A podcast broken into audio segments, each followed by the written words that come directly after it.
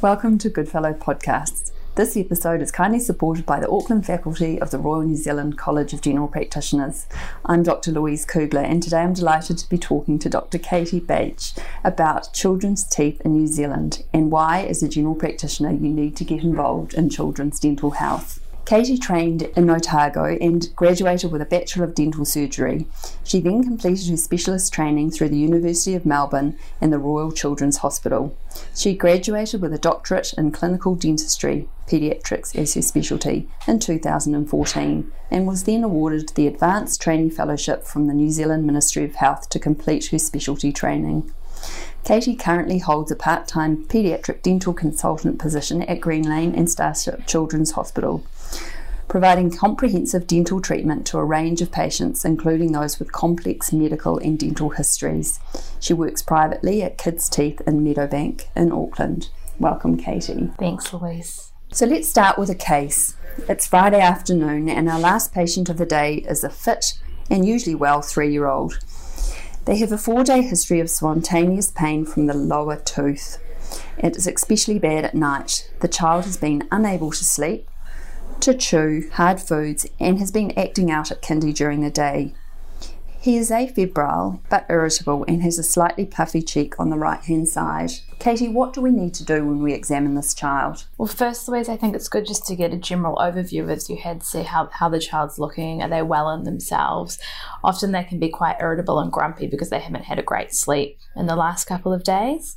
Um, we always want to look at the extent of the swelling. Often uh, in young children, it's just a buccal space swelling that does respond really well to antibiotics. We want to make sure um, that the child is afebrile, there's no lymph node involvement, and that there's no swelling noted um, in the submandibular area. Um, if you can get a look in the child's mouth, that's great. And you want to just palpate the sulcus, and often you'll see a soft collection in that sulcus.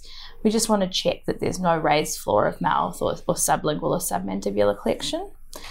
Uh, in most cases, the gingiva will look quite red and inflamed, and often the tooth will have an obvious lesion in it, which will look like probably a black hole in the tooth. It's always a good idea if you can have a look at the other teeth as well, just to check how many other lesions are in the teeth.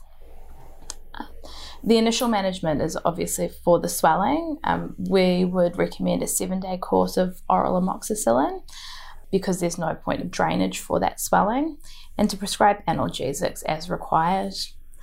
It's a great time just to mention some oral hygiene practices and just check some of the sugars in the diet. Um, because this child is three and needs a tooth out, there's no way they're going to cope with local anaesthetic and extraction in the dental clinic. So I would advise that you refer them to the paediatric dental services at your local DHB for triaging, um, probably marking it for an urgent triage. I'd get the nurse just to follow up with the family in a few days to check that the swelling is responding to antibiotics. Um, and of course, advise the patient that if the child does become febrile or the swelling is increasing or they're becoming markedly unwell, uh, to present to the emergency department at the hospital. You can always call the dental and maxillofacial house surgeon on call for advice if you need to. So, just talking about dental hygiene and problems in New Zealand generally, can we just start with the definition of early childhood caries and what is the epidemiology in New Zealand? So, early childhood caries is basically one or more decayed, missing, or filled teeth in the child under the age of six. The reason we focus on early childhood caries is these are the children that they're going to have large dental issues that in most cases will need a general anaesthetic to solve the problem. It's still the most common chronic disease in children and it is a preventable disease. It's a massive problem in New Zealand, and probably around half of children in New Zealand will experience caries by age five. And as we've said, many of these will need a general anaesthetic, which is putting huge pressures on our public health system. My understanding is there are certain groups in the community that are more at risk than others. What children are at risk and why are these children at risk? Well, we know from a lot of our studies that children of Māori and Pacific backgrounds are more at risk. Um, just below 60% of Māori and 70% of Pacific children will experience caries by age five uh, those with parents' first language in English or those of uh, lower socioeconomic status can be more at risk. And I think a lot of this is probably due to education around preventive behaviours and access to care. Um, but I do want to be clear that this isn't a problem that's confined to one group of the population. We see children from all backgrounds um, with early childhood caries, so it is important that we do consider this with all our patients that come in the door. So the causes are varied and multifactorial. Let's talk about this for a moment. There's so many factors that cause uh, early childhood caries. In many cases, it can be a, a perfect storm of multiple factors. I think it's much too simplistic to say that it's just due to sugars. And I think there's a lot of stigma attached that parents think, oh, it's just Coke or lollies. If I'm not giving my child Coke or lollies, my, the teeth are going to be fine. Um, but caries occurs when there's a biofilm or plaque buildup on the teeth, and then when this biofilm is frequently exposed to carbohydrates. When you've got this a prolonged uh, exposure to carbohydrates, you get a loss of mineral from the tooth, and then you get a hole in the tooth. So, you've mentioned some risk factors. Tell us about the known risk factors. So, obviously, we've got the dietary risk factors. We've got our really obvious sugars, um, our simple sugars, our lollies, chocolates, cakes, and biscuits. But any carbohydrate can be a risk factor, and we find children who are grazers are much at higher risk of caries than those who've got routine meals, especially those who are eating processed convenience foods with uh, extra sugars or a lot of fruit sugars like raisins, dried fruit, muesli bars. And kids who are having sugar sweetened beverages, especially between meals, are at, at, huge risk. And we're getting a lot of alternative foods these days with um, alternative sugars that are maybe marketed as refined sugar free, but they do still have sugars in them.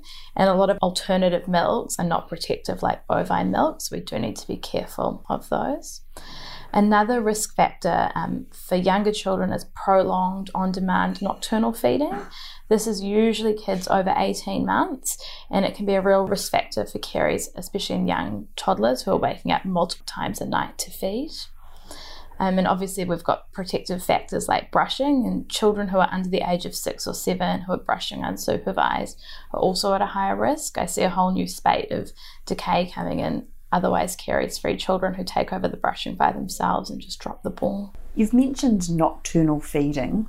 When should we be telling patients to stop bottle feeding and go on to a cup? Bottle feeding, if we can stop that, especially when the molars come through, I think it's hard to give an age because some children are a lot more advanced. But as soon as a child is able to take a cup, we'd much prefer them having a cup than a bottle.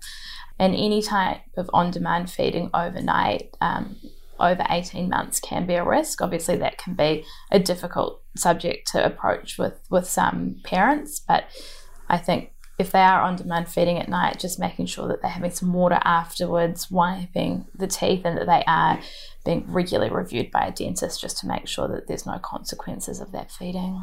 So, you've mentioned consequences. Let's talk about the consequences of early childhood dental disease. Well, dental caries is one of the most common causes of admission to a hospital for children in New Zealand, and that's usually for having elective treatment under general anaesthetic, but we still do a large numbers of children have emergency anaesthetics for facial swellings. But many children are experiencing pain, infection, and then obviously hospitalisation. And we're talking in the thousands of preschoolers every year, even just in Auckland alone, having anaesthetics for teeth. And pain from the teeth obviously decreases nutritional intake. Kids are getting interrupted sleep, and there's reduced concentration from school. And I think a lot of these kids are probably in more pain than they're letting on as well. Talking fluoride now, there is amongst the general population at times concern about fluoride. I wonder what your feelings are on fluoride. My feelings, obviously, as a dentist, are very pro fluoride. It makes a, a big difference, especially on a population level. So, for the general population, water fluoridation is great. It's great that kids are using fluoride in toothpaste it inhibits the demineralization of the tooth, it promotes remineralization of the tooth, and even at some concentrations can inhibit bacterial metabolism. So it's going to make a stronger, more robust teeth. Children in areas with fluoridated water do have better oral health outcomes. On an individual level, it's great to have fluoride in the toothpaste. Obviously, that's an individual choice for each family, and we can only advise the benefits of fluoride. I think for those who choose not to be using fluoride in the toothpaste, uh, that's their choice, but we've just got to really advise other protective factors.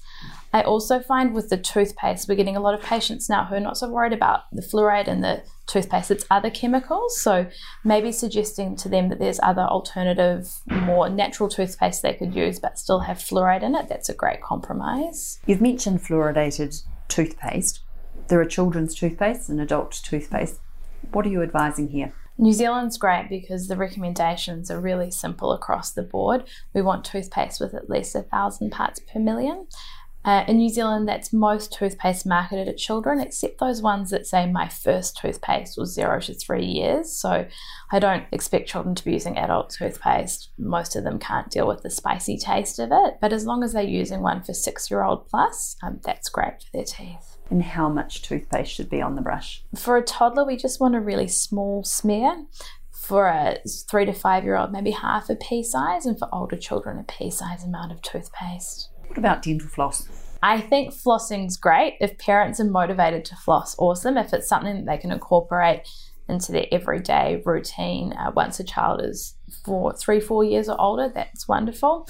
For children who it's a real battle to brush their teeth, I don't want parents to feel worried that then they've got a floss on top. I think once we've got the brushing twice a day done well, then we can introduce other things like flossing. There have been lots of initiatives to try and decrease the burden of disease, and there's been an in school toothbrushing program, I understand, in Northland to try and address inequity in the Maori and Pacific Island groups. Can you tell us about this initiative? So, Northland's got one of the highest caries rates in the country. They also don't have fluoride in the water.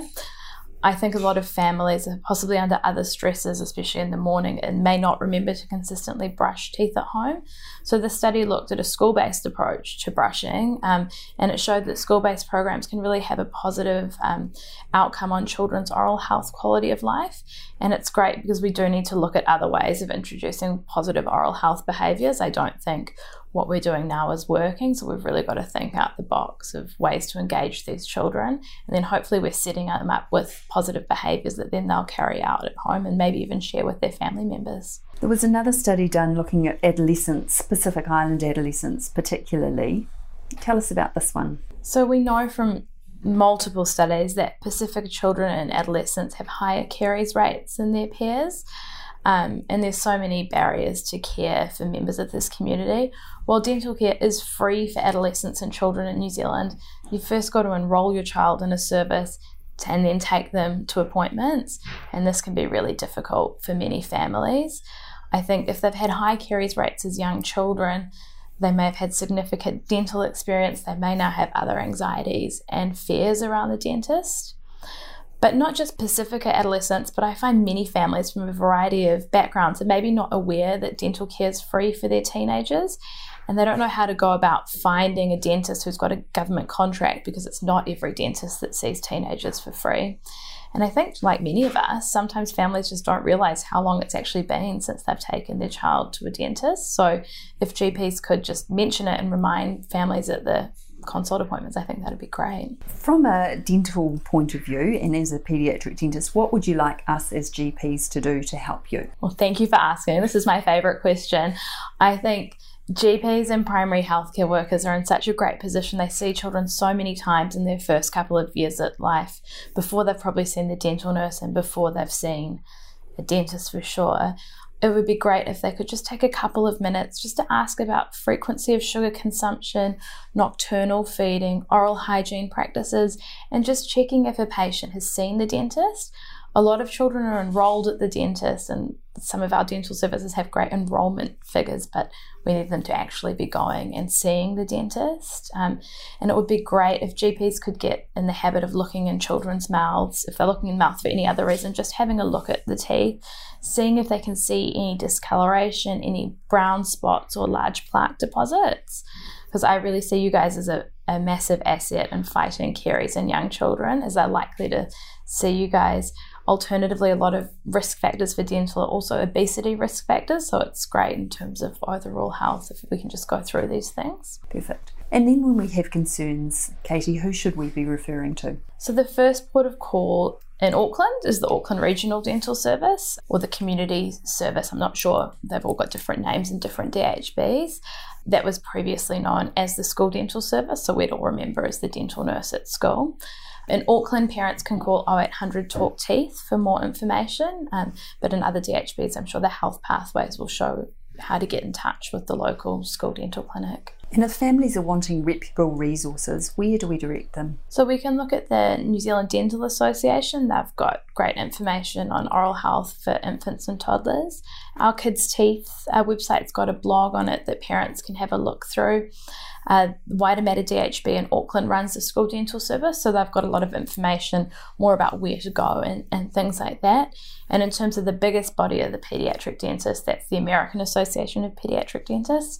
Obviously, there'll be some Americanisms in there and everything's a bit shinier, but there will be some good information there for parents too. And Katie, to conclude our podcast today, what would your take home messages be for our listeners? So, what I'd really like everyone to know is early childhood caries is a massive issue in New Zealand, and all children could potentially be at risk. So, it's keeping that in mind for everyone we see.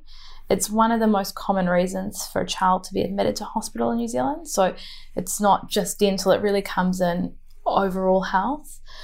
I'd love it just if the nurse or the GP could ask if the patient has been seen by the dentist and check that they've been recently to the clinic and they can go at any age.